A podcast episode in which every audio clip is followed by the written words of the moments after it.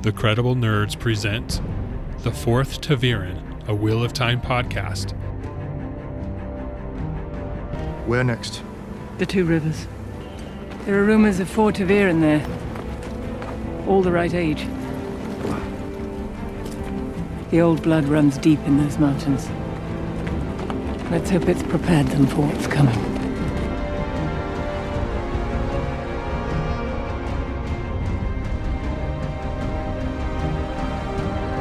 Welcome back, Wheel of Time fans.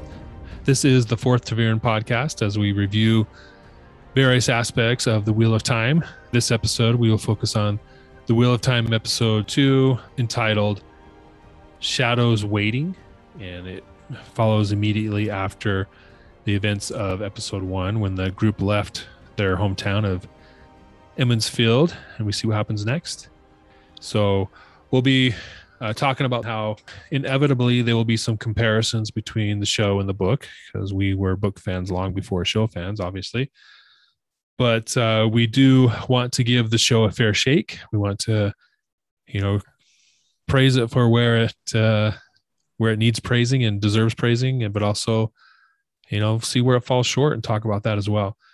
Uh, so my name is Justin. I'll be your host, and I have my fellow hosts with me, my fellow ta'veren with me, Mark and Kyle. Hey guys, how's it going? Hey, good to see you guys again.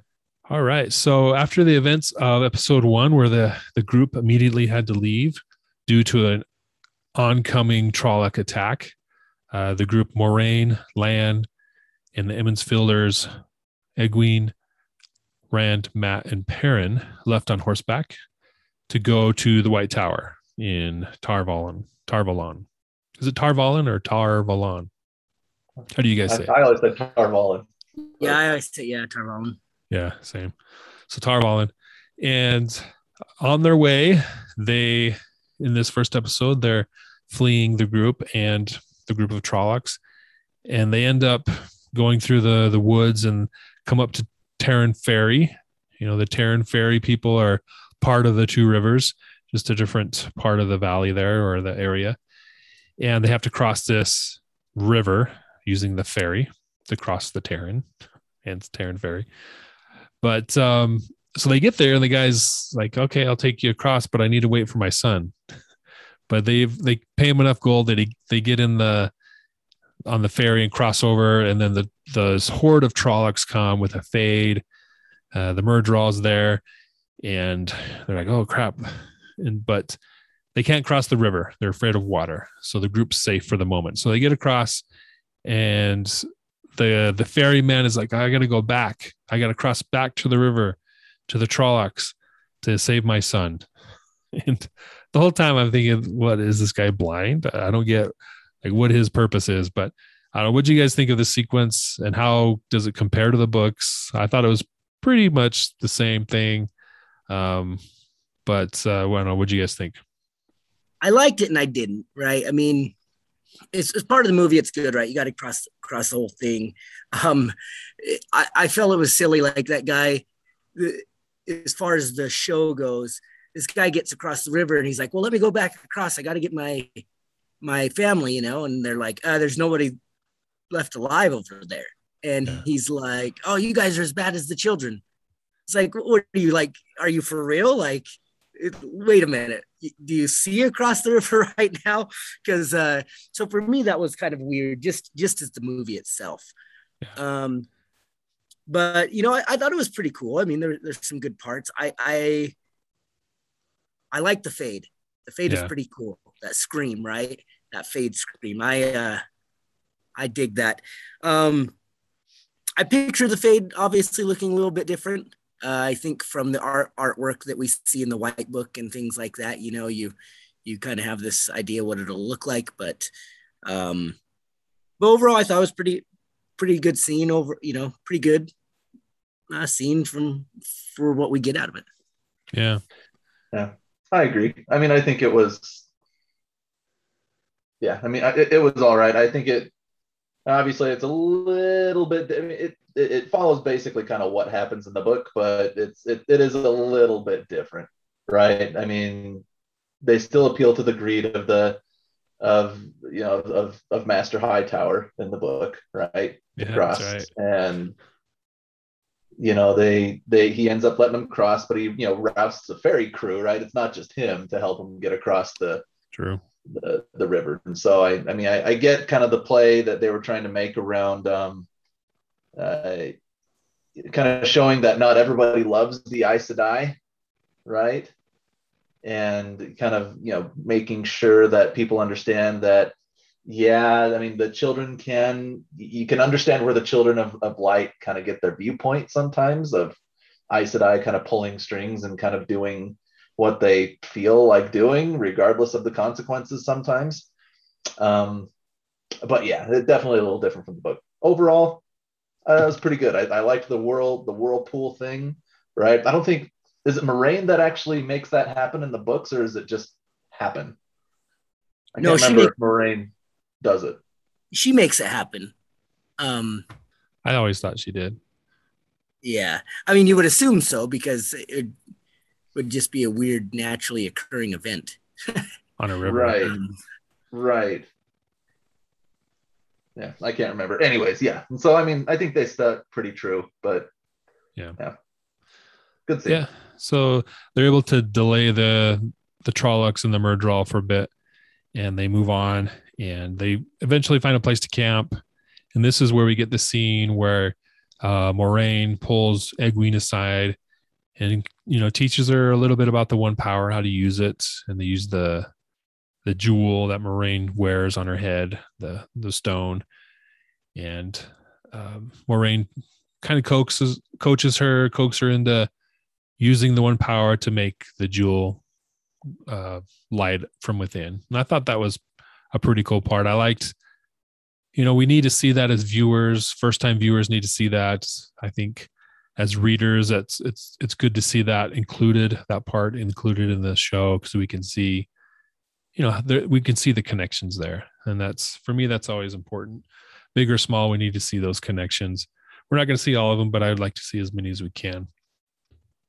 Um, then one part, they they go to sleep and the Rand, Perrin, Mat, and Egwene have these dreams apparently, and they end up pulling bats out of their mouths in the dream, gagging on these bats and pull them out. And then he wakes up and it's just a dream, but then the bats are sitting there on the ground and he sees them. And so this is where we get the first mention of the dark one touching their dreams. And so Moiraine wants to know about it in the future. For for you, Kyle, how did you interpret this interpretation of what we read about in the books? Oh, it was rats in the books, wasn't it? It was all rats, right. not bats. rats. Yeah. Yeah. So I, I don't know. For me, it was. I think it still illustrates the same points. I, I kind of miss the the detail in the book about the rats, right? Because you think of rats, and I guess bats can kind of symbolize this too. But in my mind, rats always kind of were agents of the Dark One, right? Which is why the whole point in Caemlyn was to actually set up wards against rats, right? And all these vermin to keep the Dark One's influence and spies and other things like that out, right? Mhm. So the fact that it was bats is kind of a, a little bit of a disappointment for me, but I mean, I can understand where they're kind of illustrating the same point in that uh, the Dark One can have, you know, physical manifestations in their dreams that manifest in the real world afterward, right? And then you get that first look at Ba'alzamon, right, in the dream with the with the, um, you know, with the eyes and everything else like that. I thought that was actually kind of cool. Um, I don't think that Egwene had these dreams though in the book, obviously, right? Because I think in the in the book the prophecy is res- restricted to the dragon being male, right? But but yeah, I mean, ultimately, I don't think that's a huge detractor. Again, I, I'm trying to look at this a lot through that. This is, and we've had conversations about this. That this this is inspired by the books, not necessarily restricted to the books, right? And and having done that, I'm enjoying it a lot more. So, long and the short of it is, yeah, it's not rats, it's bats, but I I think ultimately it's uh it still kind of conveys the same message. So, for you, Mark, we saw Ba'alzamon. What'd you think? Ba'alzamon looks good. Um, I definitely liked it. I, I just have a hard time. Um, I get that Rafe Rafe wants to make it his thing. You know, he's taken it and sprinted away and done whatever he wants to do with it. But what a simple thing. You know what I mean? Like, I get it. We, we still get everything we need out of the scene. We do. Uh, anything that would have happened, you know, with rats, you know, whatever. But it, it, it's kind of like with Narg speaking. Why yeah. take that out? That is like, yeah. you know, part of the book. And even like just something as simple as rats. Why not? And I know we read on the online chats, you know, oh, what does it matter? They're in the forest, so it makes more sense. It's bats. You tell me there's not rats in forests, especially in the you cave. Been out in the wild, right? Yeah. exactly, exactly. There's plenty of rats out there, so I don't know. It's just, um, just one of those things. But I mean, cool looking balls. I mean, we we really only get to see flashes of them, though, right? We don't really get to see a whole, like a, a whole scene with him quite yet. I'm interested to see if they do a little explaining. I know in the books, um, Rand talks to when he becomes Moridin and asks him, "How did you do that at the beginning?" I never figured that out. Um, as far as the dreams and stuff go, so I wonder if they'll ever dive into that and kind of give us some answers there. Um, one thing I'm confused at though that I just brought up while you guys were talking is it saying there's four ta'veren, right? Um, which are the three guys in Egwene, I, I suppose and which which is fine. But then she said the dragon reborn can be one of you five. So there's potential that the dragon reborn would not be a ta'veren. That doesn't make sense to me. But yeah. anyways, just a just a thought. yeah. Well, I'm still confused about that as well. Who the fifth person is. I don't think it's maybe it's Nynaeve. I don't know. But is she ta'veren or not? I don't think so. Well, they, I mean, they, they, kind of ruled Nynaeve out, right? With the whole, uh, yeah. Because originally they're like, oh, could be one of you five, and then Nynaeve's like, no, I'm actually 25, right? And and she's like, oh, okay, well, you know, that, that doesn't fit the age range, right? And so, mm-hmm. yeah, uh, as far but, as the dragon. So that implies that she's going off the prophecy that was given at a certain time frame and apparently the prophecy is different because the prophecy in the books is male, right? saidin, but uh, they're acting like that prophecy is different or doesn't exist. That it could be a female. But yeah, I, I'm still confused about that. That could be a thread because in the beginning, um, I think when they're going in last episode when they're going to go to uh, Emond's Field, Two Rivers, Lan and Moiraine they say it's the there's four ta'veren there. We need to go check it out, right? Mm-hmm. So they they're going there based off the the four ta'veren, but they're looking for five people. So I don't know where that fifth person fifth yeah. person is coming from. And, this kind of brings opens the box to like the age old argument are you born a ta'veren or do you become a ta'veren and then it comes and goes. Because the books and reading the um the white book it really seems to indicate that it comes and goes. You're not born a ta'veren right? And uh and so how would she know that they're ta'veren without ever meeting them? Right.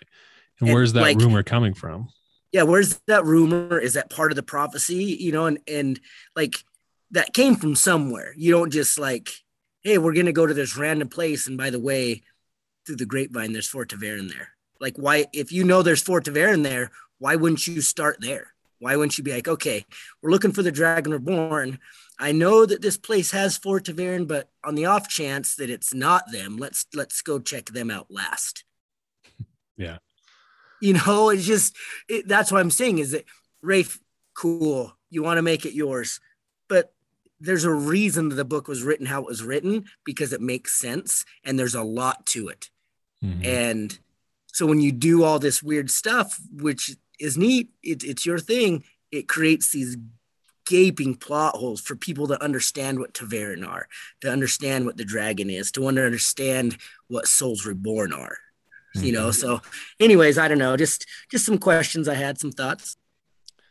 Right. In the book, the story is the there's a dragon somewhere this age. moiraine has a list. She go down goes down the list, eventually makes it to the two rivers. After they leave, oh, and it's male, so it's gonna be Rand, Mat, or Perrin, one of them. She doesn't know. Then they leave, and then along the way, they're like, oh, they're ta'veren. So it's it's flipped in the story. Dragon Reborn first. Oh yeah, then they're ta'veren. But here it's oh, there's ta'veren there, and then it's one of them is the dragon. Well, yeah, and they don't even in the book they don't even discover their ta'veren until Loial says something. Right, and it's just Rand. Yeah, so I don't know. Yeah. It's, it's Rand originally, but then the other two kind of become Yeah, ta'veren as well. right. So if there's a story that is slowly unfolded that reveals why that move was made, I'll be okay with it. It doesn't make sense now though. In the first Yeah. four episodes that we've gotten, Yeah, I'm just I'm And just confused. I'm waiting for the flashback episode, right? The episode where where um like we learn about this stuff. You know how they always have that one episode that's just kind of in these episodes where it's like a flashback or something kind of almost outside the main story. I'm waiting for that episode to talk about this kind of thing. Hmm. But uh I don't know. I guess we'll see. Um again, I think that that we're a victim of our own knowledge. Yeah, yeah. It's Well, good- even I mean, even in the books, there are only select people who can really see ta'veren in the books, right?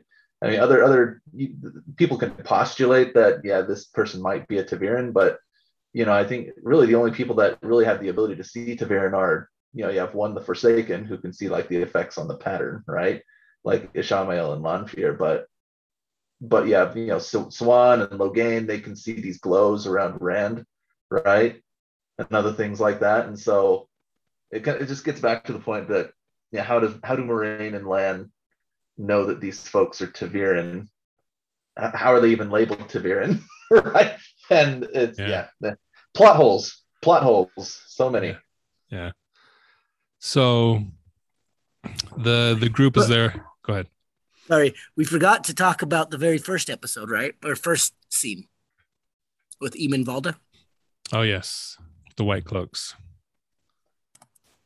So we're introduced to the white cloaks, and they're camping out, and one of them is brought this dish, this bird to eat, and basically he likes this bird. He likes eating this type of bird because it is very tasteful and it causes him pain as he bites into the bones, and it the bones cut his mouth. So he's got this sadistic nature that we're shown as he's eating this bird, but then we're also shown how he has an Aes Sedai burning at the stake while he's just sitting there watching and eating his dinner. And he we see that he's cut off her hands and for some reason, I don't know, maybe she can't channel, she can't move her hands, I don't know. But um she's cut off her hands and she's tied to the stake burning and he takes the ring off the Aes Sedai's hand, who's a yellow, by the way, a yellow Aes Sedai, uh, a yellow Ajah of the Aes Sedai, and um, she takes the ring off the cut off hand, puts it. He has a collection of rings on his belt, and we later learn that's Eamon Valda.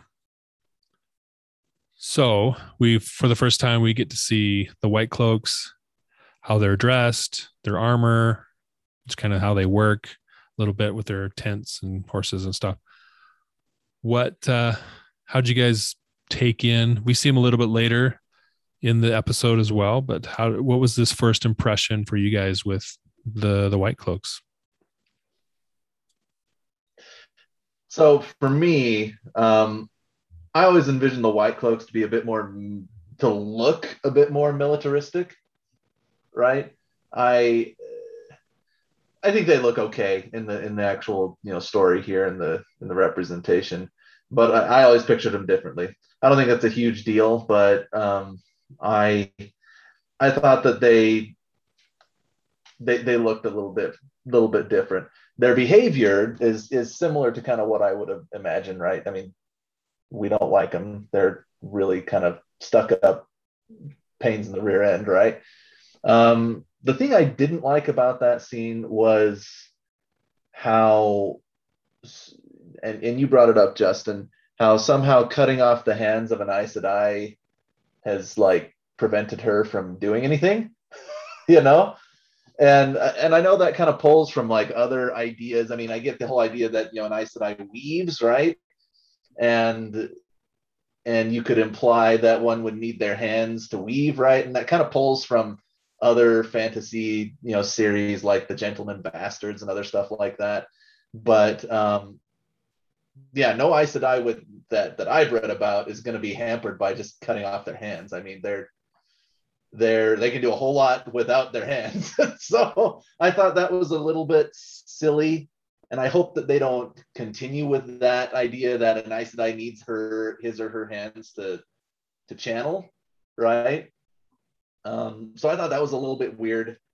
Um, Eamon Valda, though, I mean, I thought his behavior was great. I mean, I, the actor there, uh, I thought he did a great job. He's he's, yeah, I thought he really captured the essence of the character. But but yeah, I thought that was very strange with the Aes Sedai and and that connection.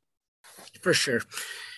The uh, in the book, it talks about the casters um, using the power and that hand gestures and all that is considered a weak form of of casting like they they basically teach teach Aes Sedai not to use their hands, right?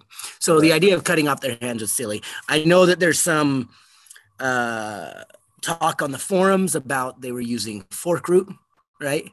Um, and that's why she couldn't cast. Um, that doesn't I don't know. I'm a book stickler, and that's not discovered till book nine. Yep. We, yep. We and, and, where's the mention of it in the show? Like, where's the fork root? And yeah. You know, anyways. So uh, same thing, but I think yeah, the character that played Eamon Valda, I think he captures who Eamon Valda is as a person. Right? He is super arrogant, um, top of his world. Uh, he knows he is not matched by anybody right? He is, you know, and that's the way this guy's attitude was a super, uh, just a dick. I don't know how else to explain it, right? He is. Um, if any of you guys are big D and D players, he is. Um, he, I think he would be cast as a. Uh, he, you know, he, he is a lawful evil character, is what it is. He uses the bounds of the law as evil as possible. You know, like you deserve to die, but I'm not going to kill you quick. I'm going to burn you very slowly and then talk to you about how you know that this is the right path. Yeah. and he's so, one of the top swordsmen in the in the books, right? He's a sword yeah. master. Yeah, uh, definitely. I, I would say he is top three. Wow, top three. Yes. Okay. I would say I think Lan is number one. Mm-hmm. Um, for sure. I would say that uh, Bao the Wyld is number two. you yeah. know who he is, and right, yeah. and then number three would would be him. What about uh, I know Galad? a lot, of, a lot of people would say Galad, but in, if you read the books, Galad won that that fight by chance. He did not win because he was the better swordsman. but he still won. Oh yeah, oh, yeah, he did. You, and you can say, you know, he still won. He did. Um, but I, I still top think three. He's, yeah, I think he's top three swordsman in the land. Okay, so he's got that arrogance. That yep, and so uh, that that's canon, by the way, people. That's yeah. uh, fourth, fourth Ta'veren cat canon. So take take that to the take that to the cleaners. Yeah. Um, but uh, he's a questioner but he's not wearing the red crook on his clothes for some reason. Again, details matter. I did notice. But I did uh, notice that. Yeah. So the group, uh, back to the the group, they're sleeping. So um, after they wake up, they head off again into the the trees, wilderness, and uh, they a- actually meet up with these white cloaks that we saw in the first of the episode, and they are stopped by them. And we have, is it Bornhald that's there? Is that who it is? Yep, Geofram Bornhald. Jeff, Geofram Bornhald. Yeah, Geofram Bornhald, who's the leader of the group. Uh, Eamon Vald is there as well. And due to the, him being a questioner, he kind of has his own agenda. He can do his own thing. He's not necessarily bound by what Bornhald tells him to do necessarily. But um, so he's kind of outside the law as far as that goes. Um, but uh, they question Moiraine and Lan, and Moiraine, uh, typical Aes Sedai, gives those Aes Sedai answers where she's not necessarily telling them the truth, but she's not lying. And they talk about how there's monsters who attacked them, and she shows them her wound from getting stabbed in the chest, but it's you know kind of infected. And so it's a tense moment. Uh, even the Aes Sedai and Lan are seem to be afraid of the White Cloaks, so that's how powerful that group is. And there was there was more of them, so I can I can see why they'd be wanting to toe the line with them. You know, there's probably like 20 of them, and only um, seven of them. So they they say that they were attacked by monsters, and they were heading to the the war in Ghealdan in the south. So they they talk for minutes and then they they leave. My guess on that interaction is there's they're going to meet up again at some point in the near future and they're going to remember each other. Um, so it's kind of a a foreshadowing of their in later meetings is my take on it. Mm-hmm. Um, okay, for me, I give this scene a 10 and I give it a zero all at the same time. Um, a 10 because it's awesome. Uh, I think we really capture who Geofram Bornhald is. He is a major character in the first couple books, right? He, he helps push uh, the agenda. I and I also think we see the two sides, the the two extremes of the Children of Light. We see someone like Geofram Bornhald, and we see someone like Eamon Valda, um, or the questioners. And if you don't know who the questioners are, they do a terrible job explaining anything so far in this in this show. Uh, the questioners are part of the Children of Light, but they are like the uh, KGB of the Children of Light, right? They they're the, like the shadow group. They they question people, and basically they will do what they have to do to get a confession and they call that righteousness. So they're they're just kind of an offshoot group. So, but it was good. I, I liked it. Let's give it a 10 there. As far as book content, and I'm not even talking about following the story. I'm just talking about where everything, you know, when all the dice fell. Eamon Valda is not a questioner in the book. He is a Lord Captain, and in this episode, he has a lower rank than Geofram Bornhald. But technically, they all they have the same rank. They are both Lord Captains. And so here, not only is Eamon Valda not a Lord Captain, but he's in the questioners, which doesn't happen in the book. So that's a big deviation for the book. That's where I give it a zero. And I give it a zero because the Children of Light are like my favorite group in the book. I love them, um, which is weird, right? Because they're terrible. I was going to say, really? really? They're terrible, but they're my favorite offshoot group. You know, you take away from the main story. You know, you talk about the Band of the Red Hand. You know, the the children, the you know this group, that group, they are my favorite group. They I, I enjoy them. I don't know why. Maybe it's because they beat people up and call it righteousness. I don't know. but anyways, um, so I'm a stickler about that. So I give it a zero um, for following the story and a 10 because I, I think it encapsulated who the children are. So for the I, show, I it works. Would you say I for the show? Yeah. It, it, it, it's it's weird that he's a questioner in the in the story or in the in the sorry not in the story in the movies here, but but yeah. Yeah. To your point, it's a 10 and a 0. Totally agree with that. So, if you're wanting to know more about the Children of the Lights um, or want to refresh, we we did an episode a while back about uh, the Children of the Light as an organization and who they are, what they stand for, and all that stuff. So, you know, go back, scroll through our our history, our episode history, and you'll find uh, our thoughts on Children of the Light. So check that out for if you want to learn some more about that. Um, so after this encounter, they eventually are caught by the Trollocs in the Myrddraal again. They catch up to him. And at this point, Moiraine's she's used the power. She's getting weak. Her wounds getting uh, more infected and just you know slowly taking its toll on her. So she's pretty much inca- incapacitated at this point. And the group they they take off running and they eventually find their way to Shadar Logoth, which is um, this haunted city, deserted city that is haunted by this spirit, uh, this mist, and um, so they eventually make their way there. But on their way, before I want to, I do want to address, go back and address this. The before they get into this chase scene, they are kind of just riding their horses along, and they Mat sings this song about Manetheren, and so then after they sing it to kind of lift their spirits, hmm. they're like, well, it's just a song. We don't really know what it means. And Moiraine tells them about the the story of Manetheren, about how many, many years ago, many generations ago, they were a mighty city, a mighty nation, one of the seven nations. And um, they were promised aid.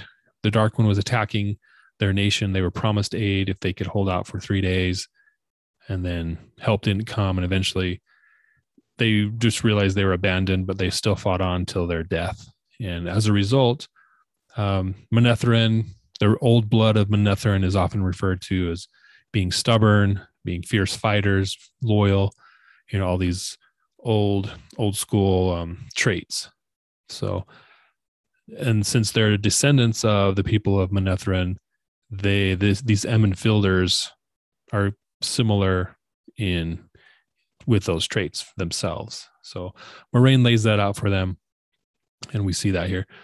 Um, any thoughts on on that speech, um, and how it fits into the story? Did you guys like it? yes, I give this one an opposite 10 and 0. Uh, I give it a 10 for content because it that's what it was, right? We we learned a lot about Manetheren, which is neat. I like that.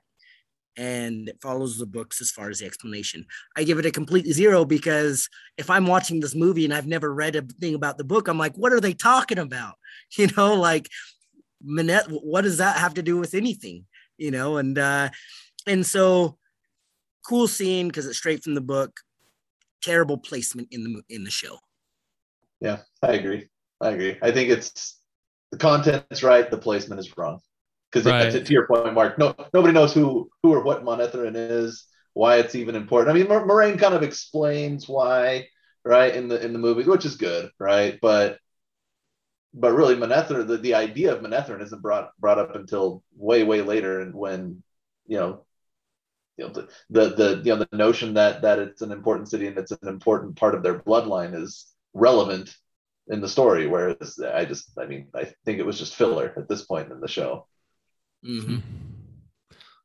yeah and i think to your guys' point the placement was off in the in the books we, we see it in one of the first chapters right before the Trolloc attack or maybe it was right after right around that time, Moiraine tells that story to the whole village of Emond's Field because they've all forgotten it. They know the kind of the basics here and there, but they've forgotten the overall story. And she tells that to him. It was a very powerful moment in the book. One of my favorite parts of the whole first part of the book was, you know, her telling that story.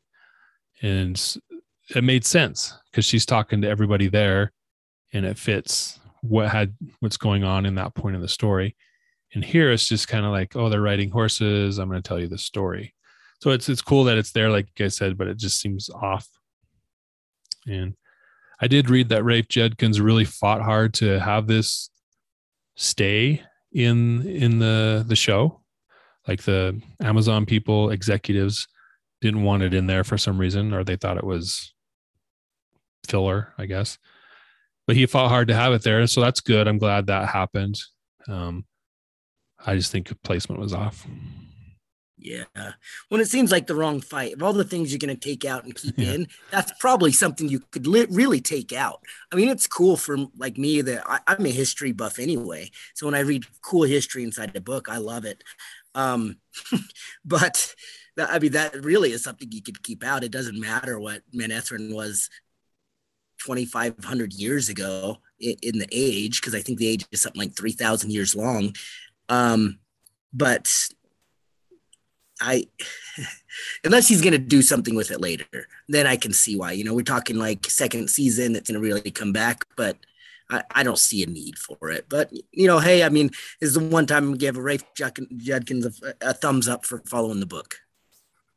I agree. I just I, I want him to do something with it, right? Like it, it there there needs to be a reason why the story was told. Whereas I mean, right now it's because somebody sang a song, right? Because because Mat sang a song, right? Whereas to your point, Justin, I mean, it was used as kind of like a, a rallying cry in the books, Yeah, right? Yeah. And and the way that Moiraine tells it in the movies, it, it, you feel that oh man, Manetheren, right?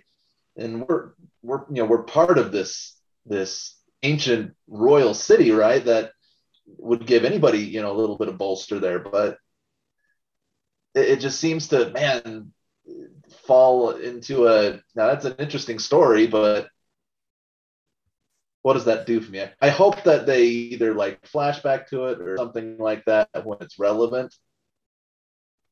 Yeah. Because to your point, if they don't, it's really just filler. Yeah. So they, like I said, they eventually made their way to Shadar Logoth, which was another one of the seven nations, ancient seven nations, and they were the ones that were supposed to help Manetheren, but didn't. And so they're able to to go there into that city and hide. It's it's like I said, it's haunted or cursed, and so the Trollocs won't go in there. So they're able to have a, a slight reprieve and uh, rest for a minute. And while they're in there, um, uh, Moiraine is resting, and um, Rand and Egwene have a moment where they're it's kind of they realize that they, you know, they still support each other. And then um, R- Mat wakes, he gets up and kind of wanders off into the city, and he's walking around. He the one thing that was kind of cool is uh, there's when he's sitting there and he's walking around, he hears whistling. And the whistling is the same whistle that we first heard when Padan Fain was introduced in the first episode. So there's a connection there that it's potentially Padan Fain there. And we see like a shadow of, of someone walking. So in the books, Padan Fain does follow them to Shadar Logoth, and there's consequences there, but I don't know if we'll see that here. Maybe it'll come back later. You know, they'll have a flashback later in the in the show to to show us what he was doing there. But um, Mat finds this dagger, this ruby hilted dagger that plays a big role as the story goes on. Uh, it's definitely again definitely different than the books. Uh, I actually like the sequence in the book about how he found the dagger. The three of them, Mat, Rand, Perrin, go off, disobey Moiraine's orders, go off and explore, and they they meet this guy named Mordeth, and he kind of say, "Hey, come follow me. I, I'm going to show you some stuff." And then they go down there and they see all this treasure and all this cool stuff, but then they realize something's wrong, so they leave. But on the way out, Mat grabs the dagger and um, they they escape. Again, different, but the end result is the same. Mat ends up with the dagger.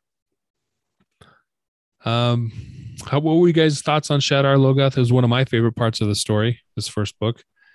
Uh, how how did you guys perceive it, Mark?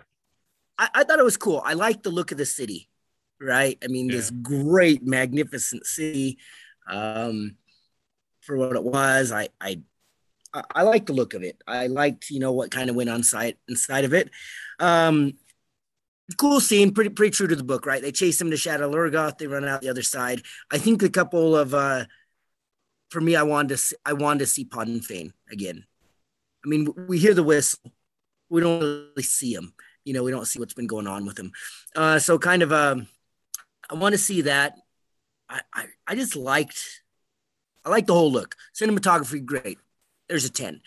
Um, I, I, I thought it did kind of a bad job explaining Mashadar, what that Yeah. shadow was. Oh yeah, um, all of a sudden, yeah, I mean, they've got to know what's going on. I mean, someone has to know what's going on, and no one says anything. And all of a sudden, there's just this weird, like, darkness following them, and nobody knows why. I know why I've read the book, and I love the book, and I like Mashadar. Um, again, if you're trying to appeal to these new viewers, it might be a little confusing. Like, whoa, what's going on? Just the the shadows chasing him? No, no, not Yeah. the shadow. Yeah. And uh, and so uh, it did kind of a bad job explaining it. Um, I've always wondered. Again, we kept in Manetheren and cut out Mordeth, Mordeth, right? Just some of those things, you know, like what you know, what are we getting out of having Manetheren in and Mordeth out? Because that is he is a key plot point with Padan Fain.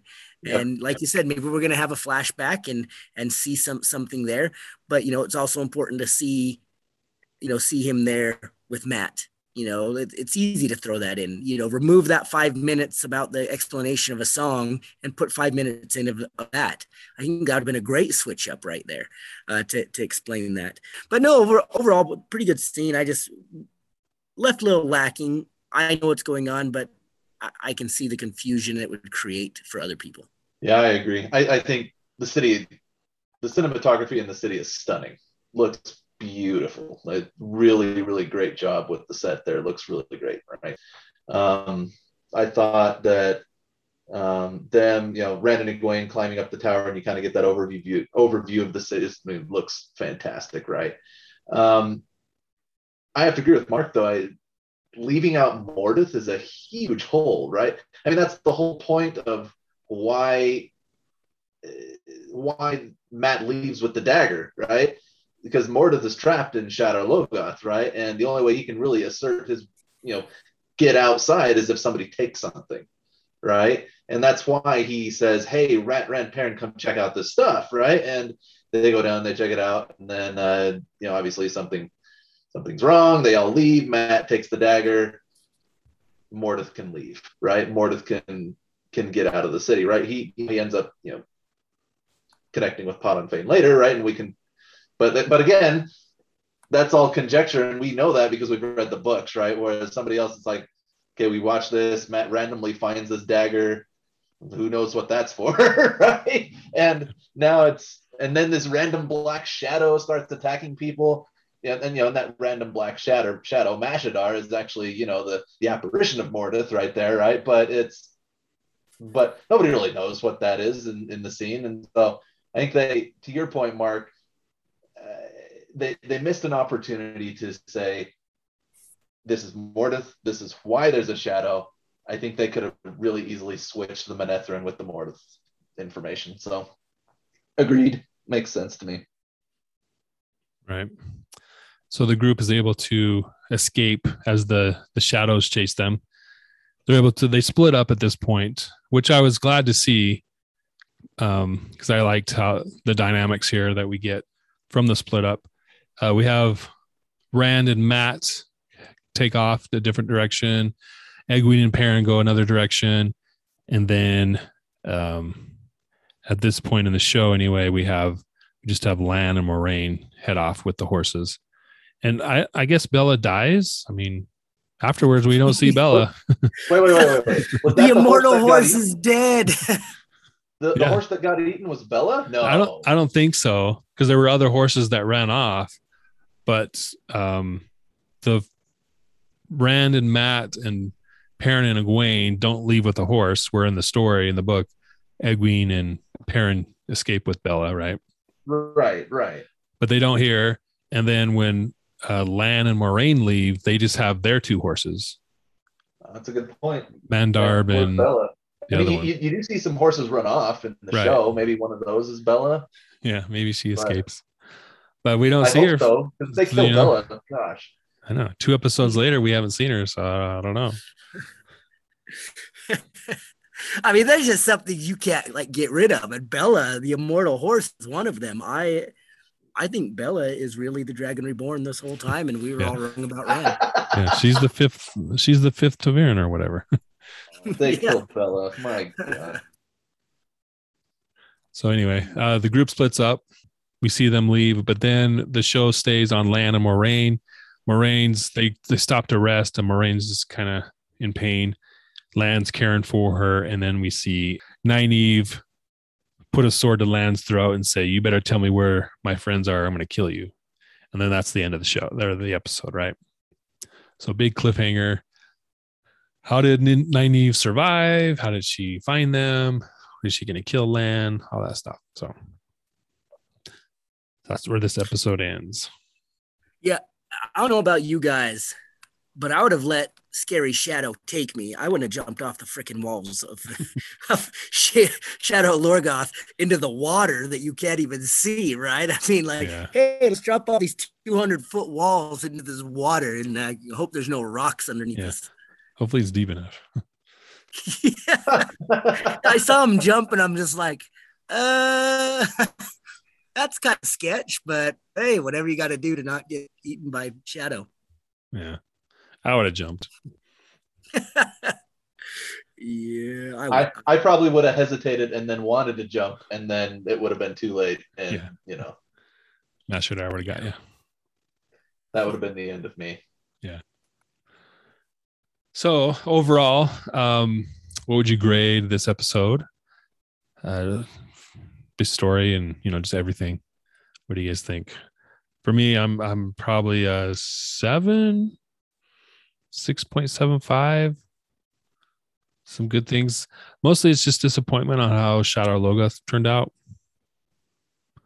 I, I like you said, the city itself was great, but the events were just kind of me. Yeah. Um, I'd give it just based off what it is, show, knowing nothing else, a seven or an eight, maybe seven and a half. I'll say seven and a half. Um, there were some things that just didn't it didn't flow very well. I wasn't given some information that I, I think I should have had. Uh, as far as storytelling, holding true to the story, we're talking about the Wheel of Time proper. I give it a strong 3.1. So when I add them together, I'd probably get about a six. Okay. Yeah, I agree. From a cinematography and, and story on on its own perspective, right? I could give it a seven. Okay. But as far as you know, tracing the books and kind of the purpose of a lot of the things that we see in episode two, I'll, you know, I'd probably be a four or five. So I'd average out about probably about a six too. All right, so that's our review of episode two of The Wheel of Time on Amazon Prime Shadows Waiting. A lot of things we liked, some things we didn't, and we want to thank you for joining us here on this review show. We will be reviewing the third episode up next, and so stay tuned for that. Also, check out check us out on our social media pages. Uh, you can follow the Fourth Ta'veren on Twitter or the Credible Nerds as well. So check us out there. Join in on the conversation online. Let us know what you think. So Thanks for joining us, and may you find water and shade.